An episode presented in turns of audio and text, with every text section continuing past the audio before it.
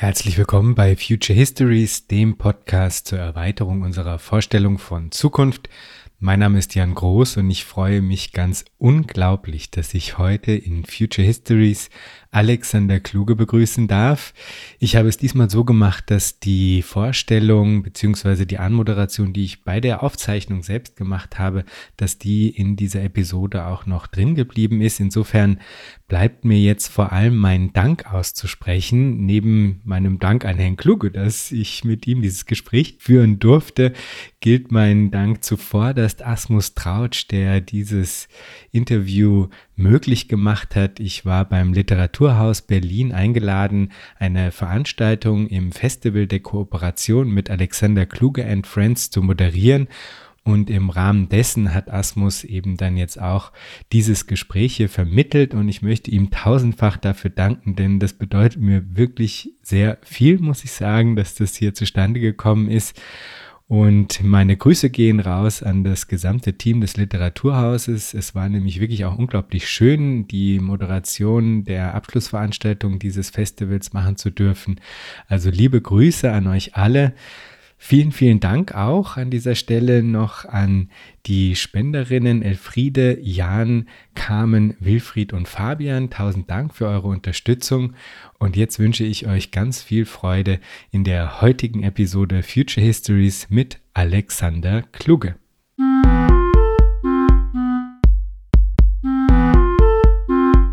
Mein Name ist Jan Groß und ich freue mich sehr, heute Alexander Kluge begrüßen zu dürfen. Er ist Autor, Filmemacher und Jurist. Er ist ein reicher Geist und ich freue mich sehr auf das Gespräch. Herzlich willkommen, Herr Kluge. Ich grüße Sie. Herr Kluge, äh, Kooperation ist nicht gleich Kooperation. Im Kapitalismus, da ist konkurrenzbasierte Kooperation der Standard.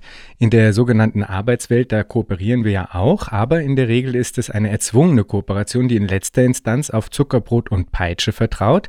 Gleichzeitig zeigt sich trotz dieser widrigen Umstände auch täglich das ungeheure Potenzial, das noch schlummert in Bezug auf andere Formen der Kooperation, freiwillige Kooperation, intrinsisch motivierte Kooperation, die ihre Kraft aus der positiven, inkludierenden Bezugnahme auf den oder die andere schöpft. Auch davon gibt es heute ja schon unglaublich viel, dem Primat der Konkurrenz zum Trotz, aber wie können wir es schaffen, dass diese positive Form der Kooperation zum primären Prinzip gesellschaftlicher Organisation wird und in dieser Hinsicht auch die Konkurrenz eigentlich ablöst? Also zunächst einmal ein ganz einfacher Modus, ja, äh, Senkung der Ich-Schranke. Wenn wir hier reden, reden wir ganz natürlich, ja, wir haben kein besonders schweres Medium zwischen uns. Wir arbeiten nicht mit schwerer Maschinerie, ja, wir arbeiten mit einem Netz, also auf der Prärie sozusagen, nicht? Ja, von Höhle zu Höhle. Das ist etwas ganz Wunderbares. Und äh, äh, ich glaube, dass man die Kooperation auch in der Rivalität, in der Konkurrenzgesellschaft, in der Leistungsgesellschaft sehr genau beobachten kann. Sehen Sie, da ist ein ehrgeiziger Mann namens Wagner. Er kann sich nicht genug tun mit seiner Schrift über das Judentum in der Musik. Er ist richtig ein plakativer Hetzer, obwohl er ein guter Musiker ist in meinen Augen. Ja, ist er ein furchtbarer Schmähteufel, ja, da in seinem Netz im 19. Jahrhundert. Und äh, er hat einen Hauptfeind, das ist der Giacomo Meyerbeer. Der sitzt in Paris äh, und ist Jude und ein glanzvoller Komponist und macht eine Erfolgsoper nach der anderen. Und jetzt wird im Frühjahr, schon nach dem Tod von Meyerbeer, dessen Oper Die Afrikanerin aufgeführt in Paris. Ein Riesenerfolg mit einem Liebestod von 23 Minuten Länge. Diesen Erfolg muss jetzt der Rivale Wagner nachmachen und er macht im selben Jahr Premiere von Tristan und Isolde mit einem Liebestod von acht Minuten. Kooperation unter Rivalen. Ja? Ich sage ein zweites Beispiel. Äh, Helge Schneider hat mir das gespielt den äh, Sprengmeister von Verdun. Das ist ein typisches Beispiel für den Gesamtarbeiter bei Karl Marx. Gucken Sie, der Gesamtarbeiter, das ist eine Vision, eine poetische Vorstellung von Karl Marx. Das heißt, dass alle Händler, alle Skill, alle Arbeiten, alle Fabriken miteinander auf der Welt zusammenarbeiten. Das hat er sich Mitte des 19. Jahrhunderts so vorgestellt. Und es ist also, das leuchtet in der Nacht mit einem Dach. Ja, nicht? Denn diese Feuer gehen ja in den Stahlwerken nicht aus. Und ähm, jetzt ähm, dieses ähm, allseitig, dieser Gesamtarbeiter, den sehen Sie auch feuernd bei Verdun und Sie sehen ihn tunnelnd. Das sind die Leute aus dem Ruhrgebiet, wie zum Beispiel von einer gespielt wird von Helge Schneider, die tunneln ihre Sprengtunnel, ja, und müssen schneller sein als die von gleicher Qualität ausgefüllten französischen Bergarbeiter, ja, die den Gegentunnel bauen. Wer unten unter den anderen Tunnel kommt, kann den anderen in die Luft sprengen.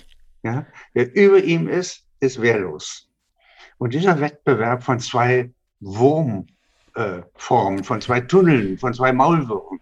Ja, nicht? Ja, das ist auch, äh, weil der, der Zwang zu überleben, ja, wer zuerst sprengt, überlebt.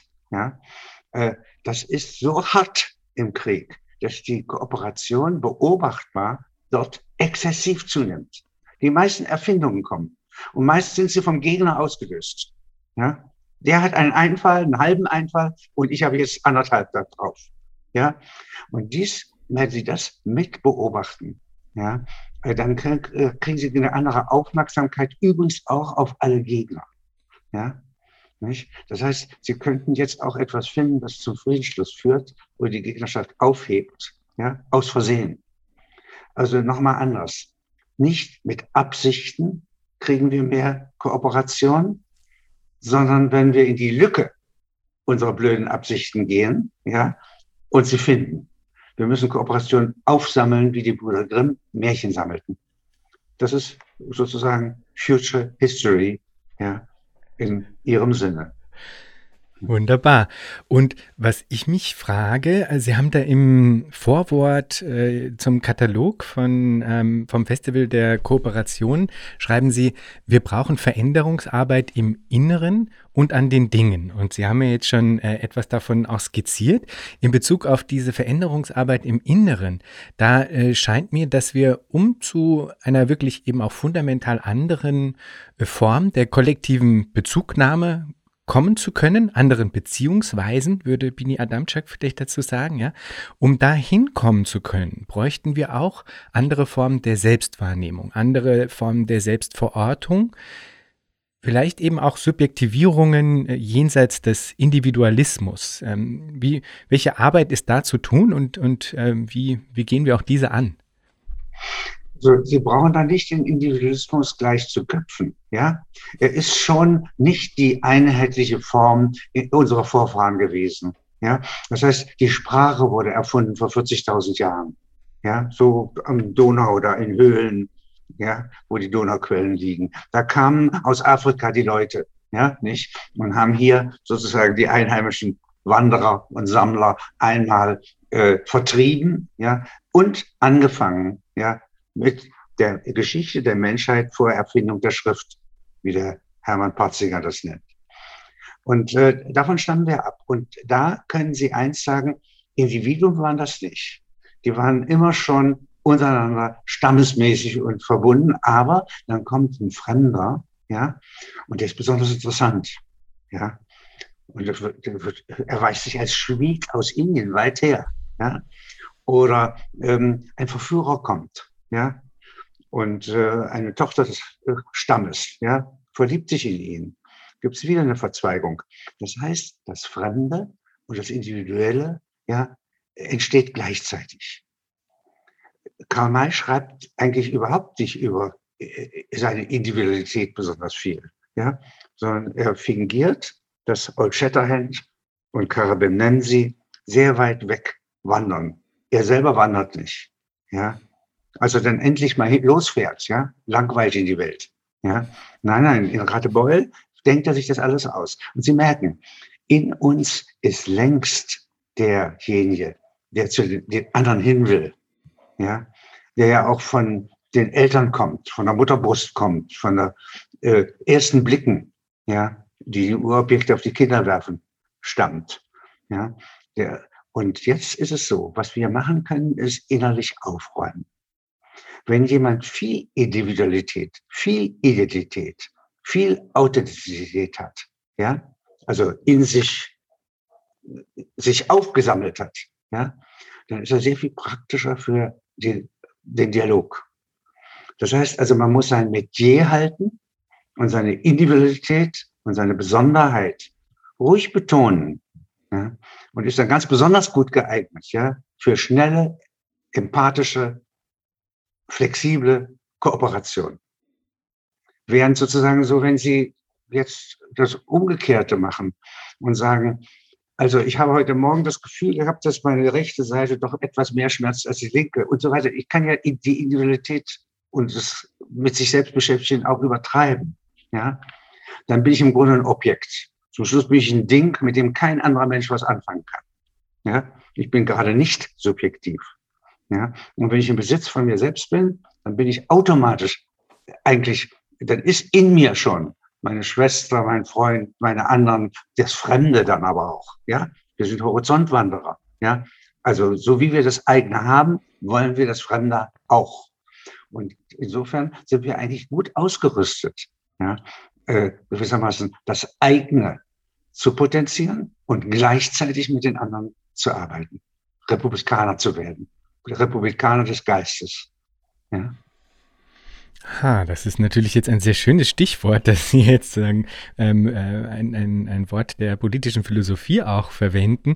Denn was mich vielleicht mit dieser Frage verbunden auch interessiert, ist, ob wir nicht auch eine Arbeit bräuchten an anderen Freiheitsversprechen.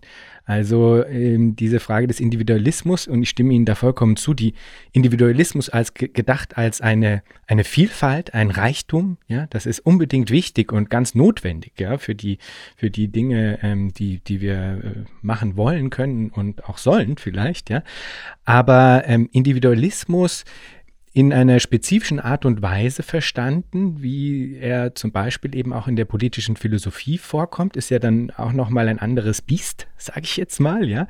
Und damit verbunden ist auch eine spezifische Idee von Freiheit, eine, ein sehr oft eng geführtes Freiheitsversprechen des Liberalismus, der das äh, eigentlich verknappt, ver, ver, ver, verkappt und verknappt, ja, verkürzt und, und sehr eng führt auf, auf äh, eigentlich einen Bereich, der letztlich äh, oft dann sehr verkümmert ist auf eine Art. Und ich glaube, die Frage, die ich mir stelle, ist, um zu Zukünften der Kooperation zu kommen, die nämlich primär in einer eben auch nicht unbedingt konkurrenzbasierten Kooperation vielleicht auch fußen, ja, um zu diesen Zukünften der Kooperation zu kommen, bräuchte es da dann nicht auch eine Arbeit an anderen Freiheitsversprechen, an einer, an einer anderen Idee von Freiheit, einer Freiheit vielleicht jenseits des Liberalismus?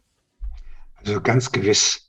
Äh, Rosa Luxemburg können Sie ja nicht eine Liberale im konventionellen Sinne nennen. Ja, die geht bis, die nennt sich Gracchus. Ja, wenn sie ihre Artikel schreibt. Die geht also ein bisschen in die Antike zurück mit ihrem Freiheitsbegriff. Und sie sagt, das ist, Freiheit ist immer die Freiheit des anderen.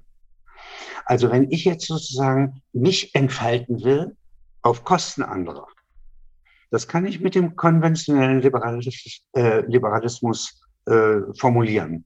Ja? Ich würde ihn aber nicht zu klein jetzt schreiben, denn äh, so jemand wie Burkhard Hirsch, ja, oder der Herr Baum, ja, oder die großen Liberalen, ja, äh, in Frankreich und England des 18. Jahrhunderts, ja, die können mehr als äh, und selbst Adam Smith, ja, äh, würde ja im Grunde sagen, also äh, ich gewinne äh, dadurch, dass ich mich äh, in die Gesellschaft begebe, ja, mich selbst überhaupt erst, ja. Also ich will nicht so lange reden. Äh, der, der Punkt ist, dass ähm, die, die Freiheit des anderen wir weiterfassen können. Sie nannten vorhin die Dinge, ja. Äh, und ähm, der ein französischer Philosoph, ja, hat zum Beispiel mir sehr überzeugend dargelegt, dass die Freiheit der Dinge, ja, gewissermaßen eine Bedingung ist für unsere Menschenrechte. Wenn wir nicht gewöhnt sind, wenn wir diesen Bleistift nicht ehren, ja, ehren wir auch die Literatur und uns selbst nicht. Ja, das heißt gewissermaßen das Einzelne, das Besondere, ja, der Gegenstand, ja, das Ding. In der künstlichen Intelligenz das, was Generationen gemacht haben, ja, damit es künstliche Intelligenz überhaupt gibt. Das ist jetzt der subjektive Anteil, das kleine Seelenfeuer, ja, das in der äh, künstlichen Intelligenz, in der Technik leuchtet. Ja, nicht? das ist, gehört zur Freiheit zu. Das ist nämlich auch menschlich. Ja, also der wahren Fetisch. Ja, das heißt, das Licht in der Ware, die zu, mir zuruft, in mir haben, ist Lebenszeit von anderen. Ja, nicht? Wir sind nicht tot. Ja, es scheint nur so, dass ich tot bin. Das macht die Ware erkennbar, ja, die in Sichuan ja, genauso erkannt wird wie in London. Ja. Also frappiert mich, ja, nicht? Dann eigentlich ist es doch diese Waren manchmal konfus, ja. Sie sind manchmal sogar auch bis zur Unbrauchbarkeit, eine Kanone beispielsweise. Aber sie wird überall in der Welt erkannt, ja, als Ware, als ein Stück, was Menschen gemacht haben. Und deswegen ist sozusagen die, reicht die Freiheit über den ganzen Horizont dessen, was Menschen machen können. Und wenn wir auf diese Weise umgehen, ja, kriegen wir natürlich einen hohen Kooperationsgrad, auch mit den Dingen. Ja, und die Idee, dass sich eine künstliche Intelligenz neben den Menschen entwickelt, die werden also nach Hause entlassen in Pensionen und die Technik regiert sie. Daran glaube ich zu keiner Tag- und Nachtzeit ja, sondern es müssen dann die Leute das an- und abstellen, aber nicht nur das, ja, sie müssen es ja erstmal so, wie sie es erfunden haben, ja, auch jetzt irgendwie in eine Wunschrichtung bringen. Und es geht nicht über Meinungsumfragen, es geht nicht schematisch, nicht verwaltet, ja. Also andererseits müssen wir uns dafür organisieren. Und äh, wenn ich, Sie, wenn wir hier beide sitzen, ja, dann sitzt ja bei Ihnen und bei mir auch der Vogel, Professor Vogel, Josef Vogel, der jetzt sitzt im Moment in Princeton ist. Ja, also weit weg von uns zu einer anderen Tageszeit. Ja, und äh, sehen Sie mal, der sitzt aber in unseren Köpfen auch. Ja, und für bei mir sitzt auch der Helge Schneider im Kopf. Ja, und Till Eulenspiegel, der ist längst tot. Ja, aber der sitzt bei mir auch mindestens in der Nase. Ja, und bei Ihnen sitzt auch manches. Ja, und sogar technische Intelligenz könnte da sitzen. Sogar die Algorithmen haben da ihr Zuhause, ja, in unserem Kopf. Aber auch der Gegenalgorithmus, ja. Denn der Algorithmus ist definiert dafür, dass er auslässt. Ja. Was sind das für Riesenlücken, ja, nicht, die der Algorithmus erzeugt? Und in jeder Lücke sitzen eine Million ähm, Feen äh, aus äh, dem Märchen von Dornröschen, die rausgeschmissen wurden, die ausgegrenzt wurden. Wenn das Ausgegrenzte sich vereinigt mit dem Nicht-Ausgegrenzten, dann haben sie Freiheit. Wunderbar, das äh, ist ja wirklich sehr äh, verheißungsvoll. Und ich mag ein bisschen noch äh, auf äh, äh, das zurückkommen, was Sie vorhin angesprochen hatten mit dem Gesamtarbeiter. Denn das verbindet sich eigentlich sehr schön mit einer Diskussion, die innerhalb von Future Histories wirklich einen starken Strang darstellt, nämlich eigentlich die Auseinandersetzung mit der Frage um zeitgenössische, äh, zeitgenössische Formen von Planwirtschaft. Ich habe versucht, das mittlerweile unter einem ein bisschen äh, spielerisch provokanten ähm, Begriff, nämlich freie Planwirtschaft, äh, zusammenzufassen, ja, weil es ist ja einer der perfiden Tricks äh, marktliberaler Ideologien, dass sie es erfolgreich geschafft haben, diese Begriffspaarung freie Marktwirtschaft, freier Markt, dass sie das so zu einem eigentlich selbstverständlichen Grundbaustein unserer äh, politischen Rhetorik gemacht haben. Und ich bin der Meinung, man sollte da die, die Freiheit eigentlich wieder, äh, der Freiheit zu ihrem Recht äh, verhelfen und sie aus dieser Assoziation wieder befreien, letztlich, ja.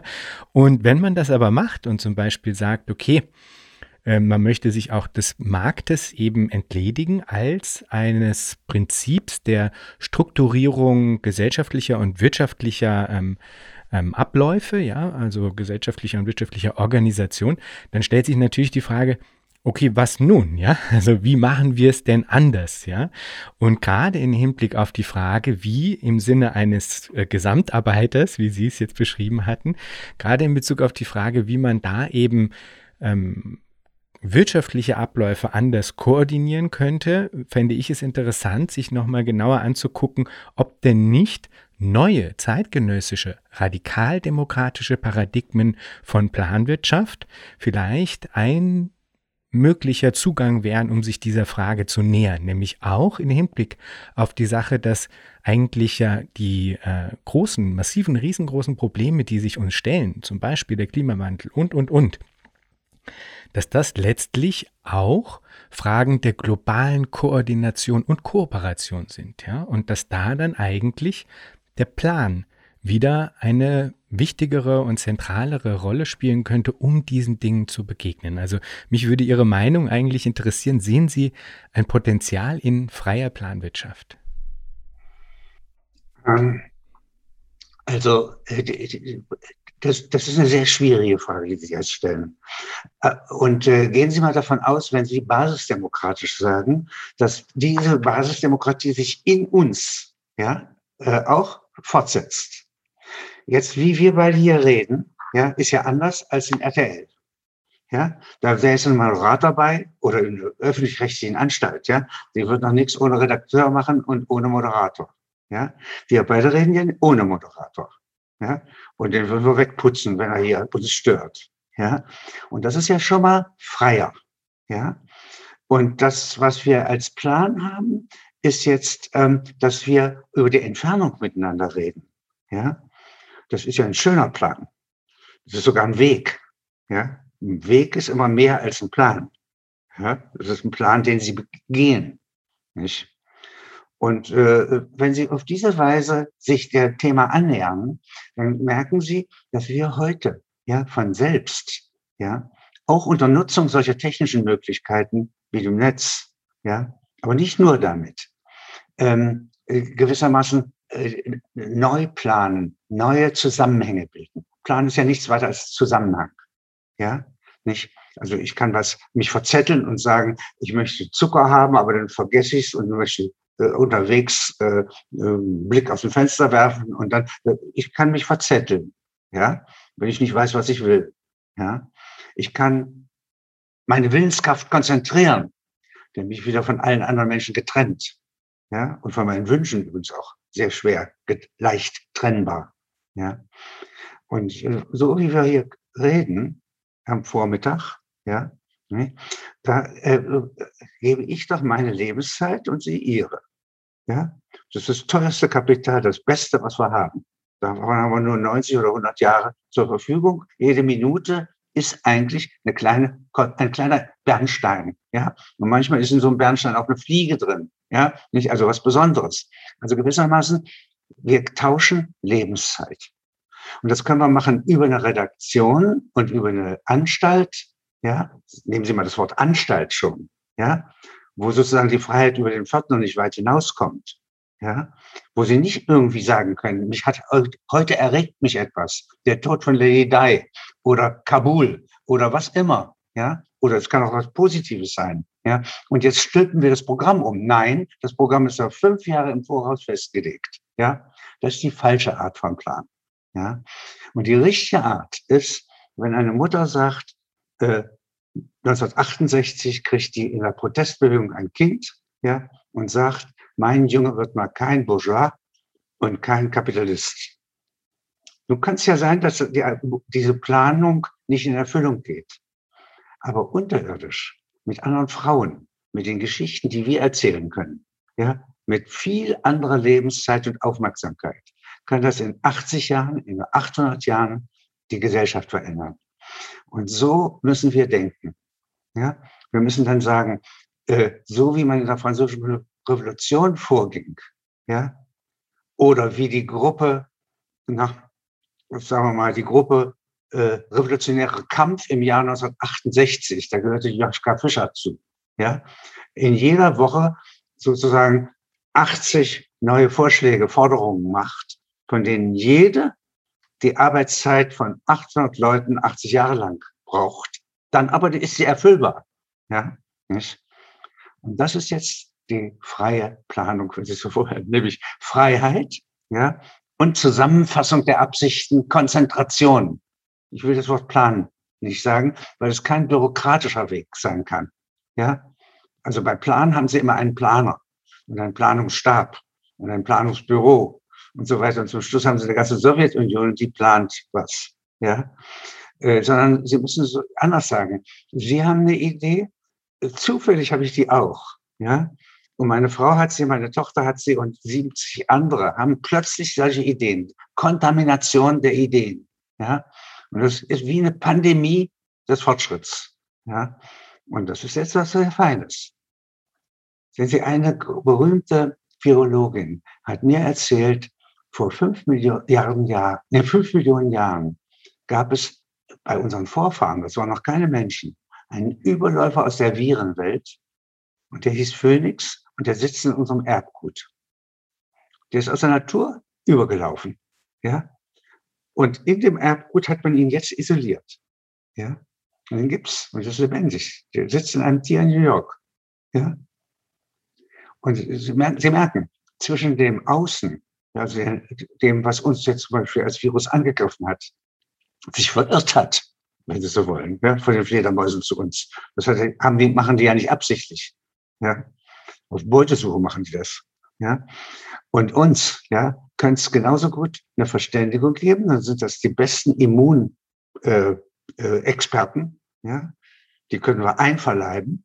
Die sitzen in jeder, jede äh, Zelle, die wir hier haben, ja, im Genom. Ja. Hat mich verblüfft, dass es sowas gibt. Ja. Also anders gesagt, wenn wir jetzt statt Plan äh, das Wort Aufmerksamkeit oder Aufmerksamkeitsraster nehmen würden, ja, das ist etwas, das haben wir mehr geerbt. Wir sind keine Planwesen, ja. Wenn da so ein Vorfahr von uns da in der Steppe, ja, nach Beute sucht, der, der hat Hunger, aber der plant nicht, ja. Und äh, jetzt könnten Sie sagen, aber Aufmerksamkeit ist er. Ja, er hat Ohren, die passen auf, die können nach hinten horchen. Ja, nicht. Er hat Augen, kann leider nicht nach hinten gucken. Sie verstehen. Äh, unsere Sinne sind begrenzt, aber haben den Willen, alle Horizonte zu erfassen. Ja, und das nennen wir Aufmerksamkeit. Ja, und wenn wir der folgen, ja, dann haben wir einen sehr, sehr guten äh, Riecher. Sehen Sie, ein Hund hat einen Geruchsdom, der ist gewaltig.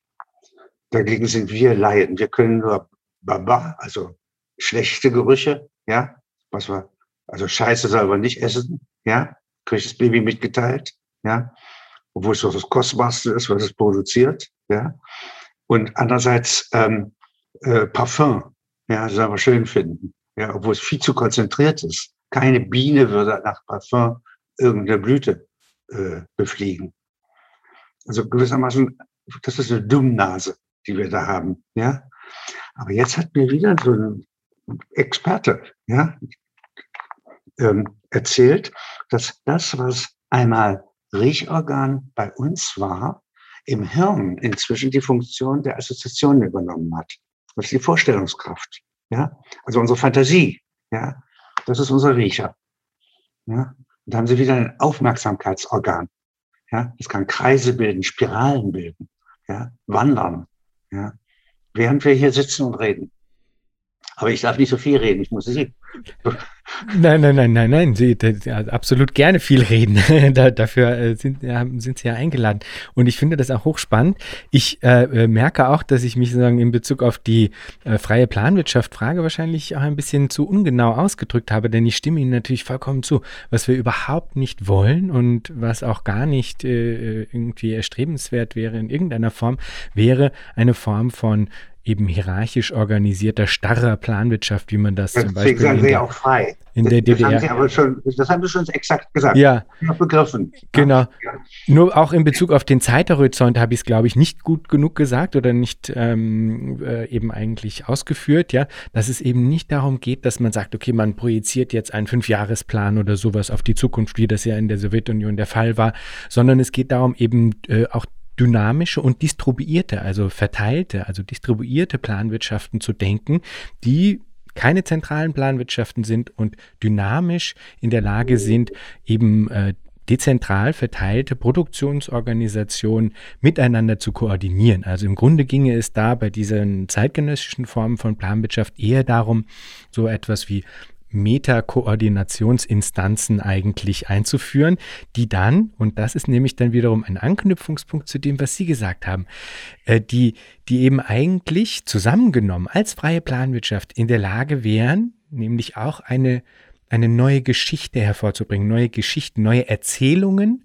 davon, wie es denn anders sein könnte. Weil für mich die Ausgangsfrage nämlich auch ist, okay, legitimerweise, wenn man sagt, der Markt, er ist es nicht, also den Markt, mit dem wollen wir unsere Belange nicht primär strukturieren, denn er ist destruktiv und hat diese Destruktion hervorgebracht, also mitunter, ja, die wir, die wir sehen. Den wollen wir nicht. Dann sind wir auch in der Bringschuld, zumindest eine Erzählung eben davon zu entwerfen, wie es denn anders sein könnte. Und dort setzt das nämlich an, weil Sie jetzt nämlich auch vom Geschichtenerzählen äh, gesprochen haben. Und das finde ich hochspannend und nämlich auch, auch wichtig, dass wir in dieser Hinsicht wieder neue Geschichten erzählen. Auch neue Geschichten der politischen Ökonomie, nämlich in dem Fall, ja. Das ist, glaube ich, der Anknüpfungspunkt, warum das für mich äh, so, so spannend ist, das Thema der, der Planwirtschaft und eben dann in, in, zweiter Instanz dann der Frage, wie Planwirtschaft, nämlich freie, distribuierte Planwirtschaft, verteilte Planwirtschaft, die eben nicht mehr in diesem Korsettdenken ähm, eigentlich zu verorten ist, wie man das jetzt traditionellerweise mit der Idee von Planwirtschaft eigentlich assoziiert. Und ich glaube, das ist, da sehe ich das Potenzial, ja, freie Planwirtschaft als äh, als Erzählung und als ähm, eben perspektivisch dann auch tatsächliche politische Ökonomie. Ja. Sie haben ja in einer Ihrer Arbeiten, glaube ich, Algorithmen, ja, und Regierungsfähigkeit, ja. Regierungskunst, genau, ja. Zusammengebracht, ja. ja. Das ist ein hochinteressanter Gedanke. Und äh, äh, jetzt würde ich zunächst mal einfach mich Ihrem, äh, Ihrem Schiff da, ja, anvertrauen und prüfen, wo gibt es schon in, seit von Plato bis heute, ja, und in den Notzeiten wie 1945, ja, und in Wendezeiten besonders, ja, ähm, hier Beispiele, wo sich so etwas zeigt. Und meine Haltung ist da mehr die eines Ausgräbers, ja, der Bruder Grimm, die Märchen sammeln, ja, nicht welche erfinden, ja. Und äh, äh also die These wäre, äh, ich glaube, dass dieses alles, was die Menschheit, was man Zukunft nennt, ja, längst irgendwo erfunden ist, aber nicht eine Regierung ist. Ja, sondern rebelliert, wie Maulwürfe, da tunnelt, ja, immer wieder auftaucht, ja. Also das, was man Revolution nennt, ist vielleicht was anderes als ein Staatsstreich, ja. Ist vielleicht ein sehr langer Lernprozess und Lernen ist dabei was anderes als Lernen in der Schule, ja. Also ich würde jetzt sozusagen eine große Suche vorschlagen, ob wir nicht längst schon wissen, ja, wo es lang geht, ja. Und wenn wir dieses Wissen äh, mit viel Ahnungsvermögen untereinander, ja, miteinander verbinden, dass wir dann relativ große, äh, also kriegen wir zweierlei, zwei Produkte, die es in der Natur gibt. Das eine ist der Schwarm und das andere ist das Korallenriff.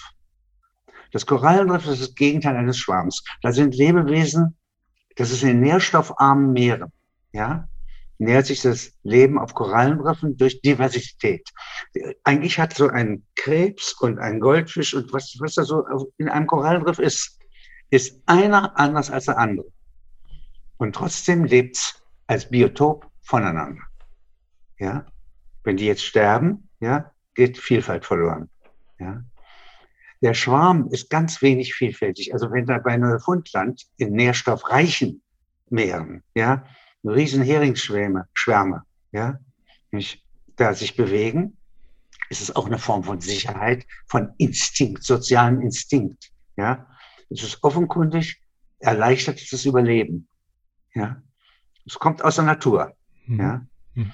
Und äh, also ich würde niemals nur auf Schwarmverhalten vertrauen und niemals nur auf Biotop und Korallenriff hoffen. Ja, ich glaube aber, dass es außer diesen beiden Formen in Menschen noch tausend andere Formen äh, der Gesellschaftsbildung, ja, der Regierung sozusagen gibt, aber die sind Regierung von unten nach oben und nicht von oben nach unten. Und das können wir durch einfache Freiheitserklärung, dass wir sagen, nun jedes menschliche, äh, äh jede menschliche Gruppe fängt an zu toben, ja, das wird es auch nicht sein, ja. Und äh, das führt in so, so, so furchtbaren Dingen wie, dass man sagt, also äh, kaum ist irgendetwas erfunden. Also nehmen wir mal an, wir hätten wirklich die, das Sonnenenergie aus, in der Sahara gesammelt und das wäre irgendwie friedfertig hier rüber zu schaffen, dann würde dann einer sagen, ja, aber wir lassen unsere Küste in Südfrankreich nicht verschandeln. Ja, nicht? Durch Leitungen. Sie verstehen, ja, äh, wenn Sie es nur in Grüppchen versammeln, ja, dann kommen Sie über die Bauernkriege nicht hinaus und Sie gehen verloren. Ja, äh, Sie müssen also gewissermaßen von den Bauernkriegen anfangen, ja, den Bauern in uns suchen, ja, der ist inzwischen Städter geworden, ja, und den Städter in uns verbünden, ja, mit dem, was nicht in seiner Stadt ist, was also global schon längst ist, ja, und das wieder mit den Dingen, die wir machen, versöhnen und so weiter. Und das ist nicht versöhnlich, das ist ein Kampf. Ja? Und wenn Sie das machen, in der Musik könnte ich Ihnen genau beschreiben. In Geschichten erzählen können wir beide uns das erzählen als Future Histories. Ja, nicht? Und wenn wir das aber nicht tun, können wir es nicht einsammeln. Ja, aber ich gehe davon aus, dass es alles das schon gibt. Und ich sage Ihnen mal einen etwas kühnen Gedanken.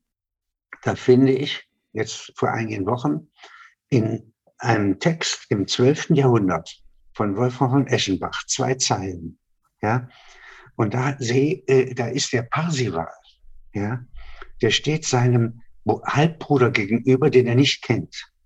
Und der ist ein Mohammedaner, der ist unehelich gezeugt vom Vater in, ähm, im Orient. Und der ist der bessere Fechter.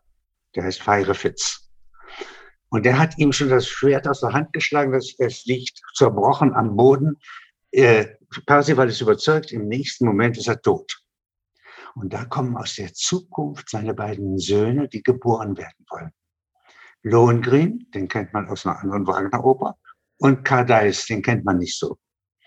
Und die holen den Vater aus der Not. Und zwar etwas, können Sie nicht sagen, dass die schon existieren. Ja? Und im Laborversuch können Sie es nicht wiederholen. Ja? Und doch, das ist mein tiefer Glaube, gibt es das. Da ist etwas, was es längst früher schon gab. Ja? Wir haben es bloß nicht erkannt. Was in der grammatischen Form des ähm, Konjunktiv, der Möglichkeitsform, ja, ausdrückbar ist. In Griech, Altgriechischen, im Optativ, der Wunschform. Ich, äh, ich könnte nur sagen, ich ich muss es umschreiben im Deutschen oder im Englischen. Ja? Aber im Griechischen können Sie sagen, ähm, äh, können Sie alle Wünsche ja, direkt konjugieren. Ja? Ich glaube, dass das sowas im Hirn einen Unterschied ausmacht. Ja? Wenn Sie alles, was Sie wünschen und aber auch alles, was Sie wahrnehmen können als real, das ist der Gegenpol von Wunsch. Also wenn Sie sich als innere Republik erstmal verbinden mit allen Ihren Minoritäten, ja. Also äh, das, also Pinkeln ist da so wichtig wie Denken. Ja. Und äh, dann daraus, ja, wiederum subversiv, ja, ähm, Republiken bilden. Völlig quer zum Fernsehen, ja, quer eigentlich auch zu den offiziösen Literaturen, ja, aber verbündet mit der Mündlichkeit, die wir hier jetzt gerade pflegen, ja, nicht? das Mündliche kann das alles in jedem Moment schnell neu machen. Ja? Und hat dabei immer zwei Kräfte. Ich will es wieder mal als Geschichte erzählen. Da ist in Edinburgh eine Versammlung mit David Hume, dem Aufklärer. Ja? Freund, dick Freund, Dudesfreund von Adam Smith. Ja?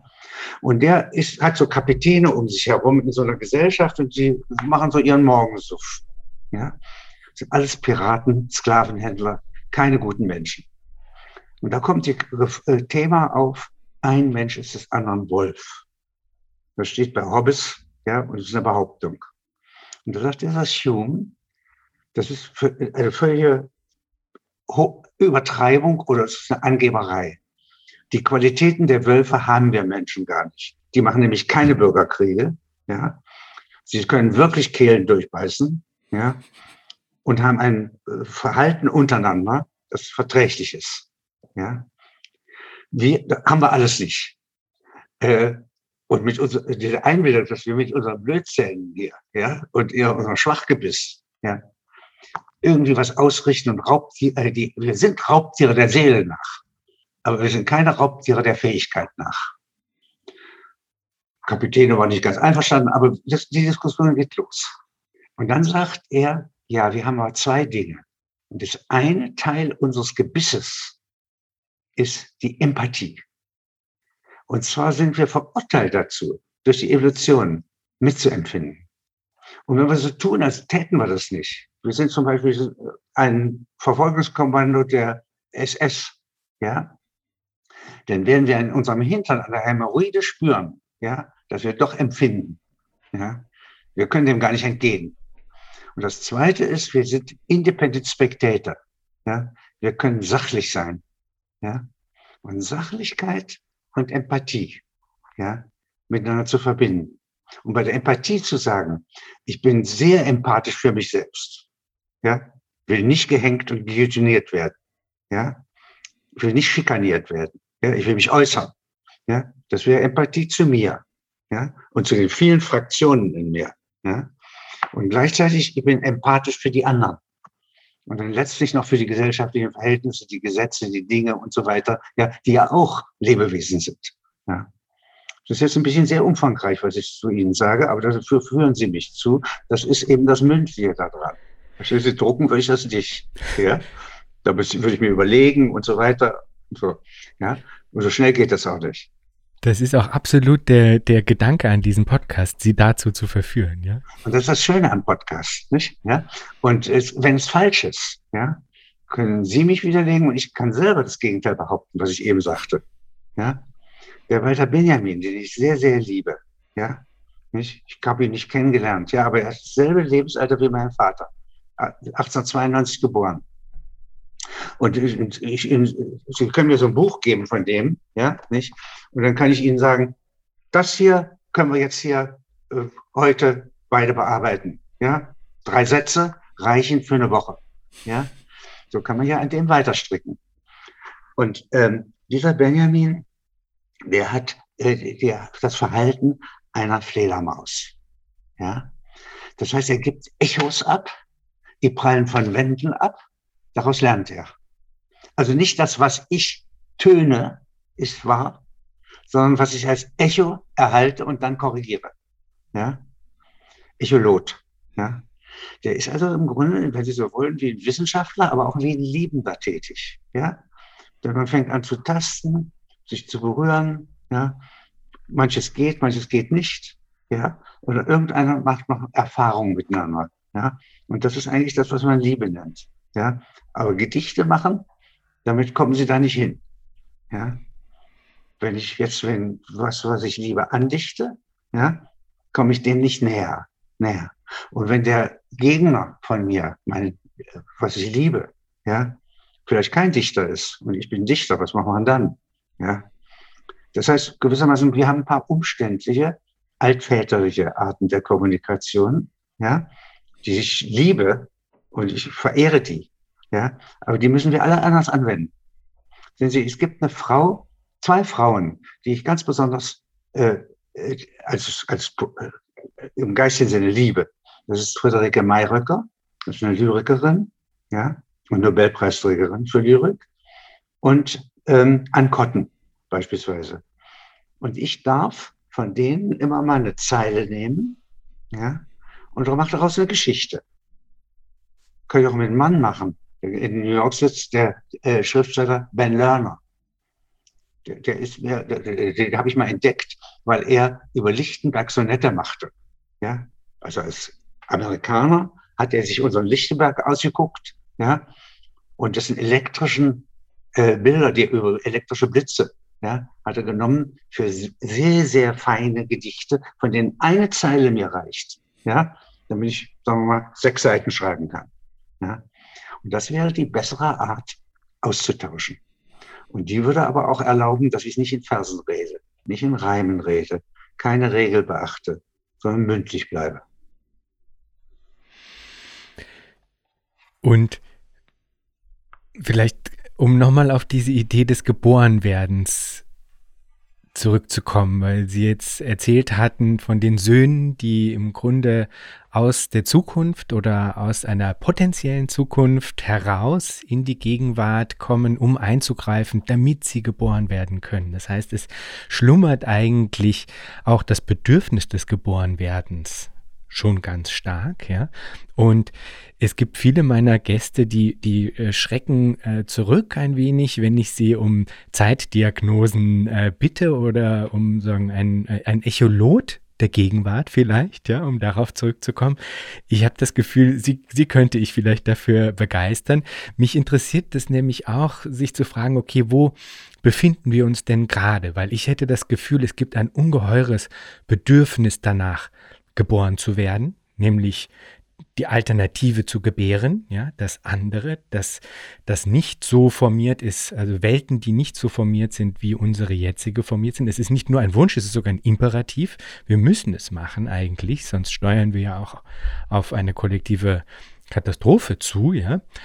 Und äh, mich würde aber dann auch interessieren, wie, wie schätzen Sie, die Sie ja auch schon verschiedene Dekaden kommen und gehen sehen haben, wie schätzen Sie diese Situation jetzt gerade ein? Befinden wir uns da in einer, in einem Moment, der nicht nur schwanger ist mit dem Bedürfnis, anderes zu gebären, sondern auch vielleicht äh, gerade quasi eine Zäsur darstellt, in der die Möglichkeit dafür, dass das auch passiert, höher ist als, sagen wir mal, vor 10, 20, 30 Jahren oder sowas. Also befinden wir uns da vielleicht auch in einer Krise des Regierens, weil wir das ja jetzt schon auch ein paar Mal angesprochen hatten, in einer Krise des Regierens als Möglichkeit, als Chance.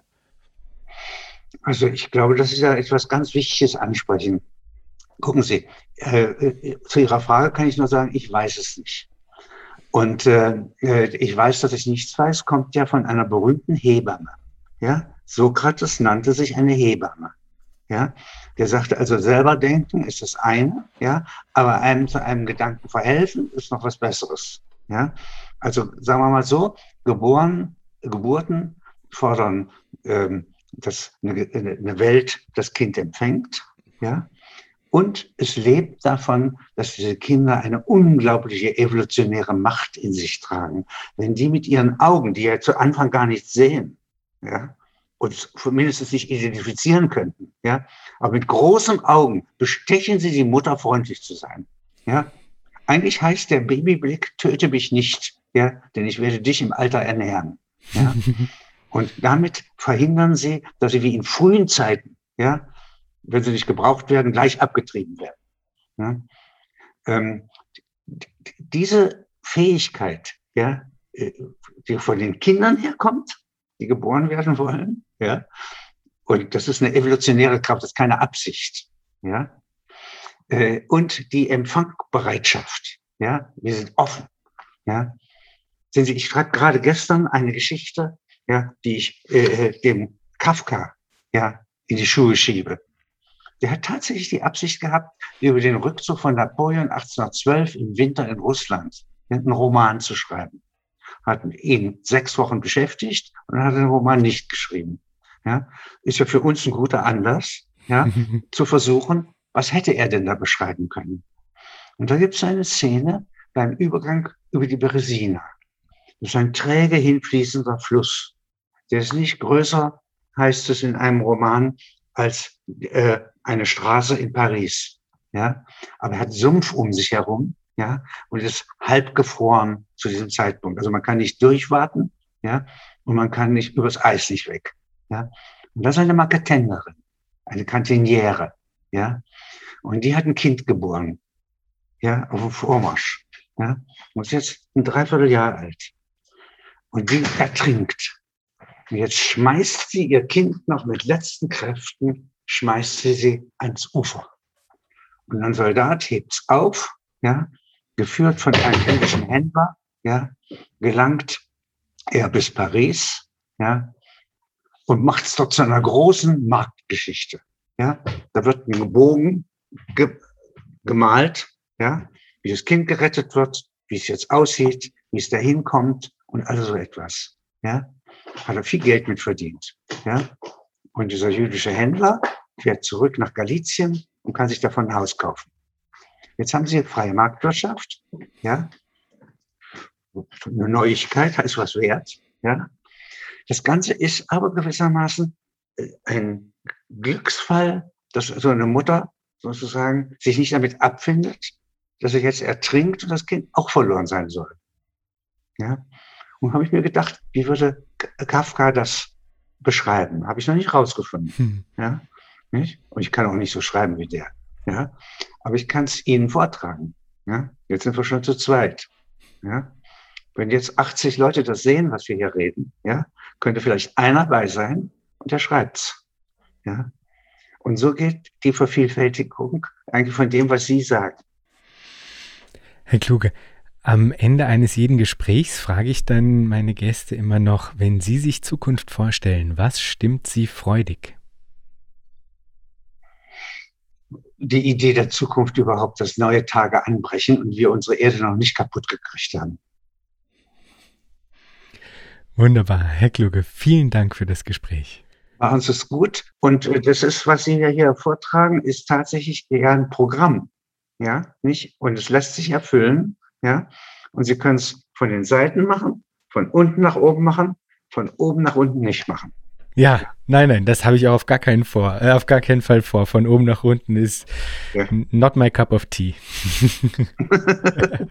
Wunderbar. Ja? Vielen, vielen ja. Dank. Gell?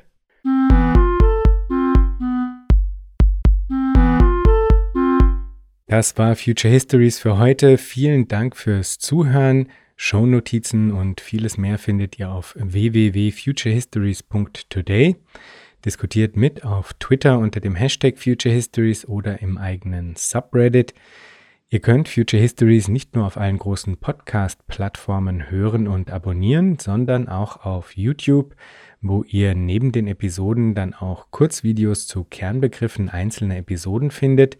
Schreibt mir gerne unter jan at futurehistories.today. Ich freue mich immer sehr über interessante Rückmeldungen und Hinweise. Wenn ihr Future Histories unterstützen wollt, dann könnt ihr das auf patreon.com-future histories oder auch via Spende auf unserer Homepage. Future Histories ist eine Produktion von Metalepsis, zu finden auf metalepsis.net. Bis zum nächsten Mal. Ich freue mich.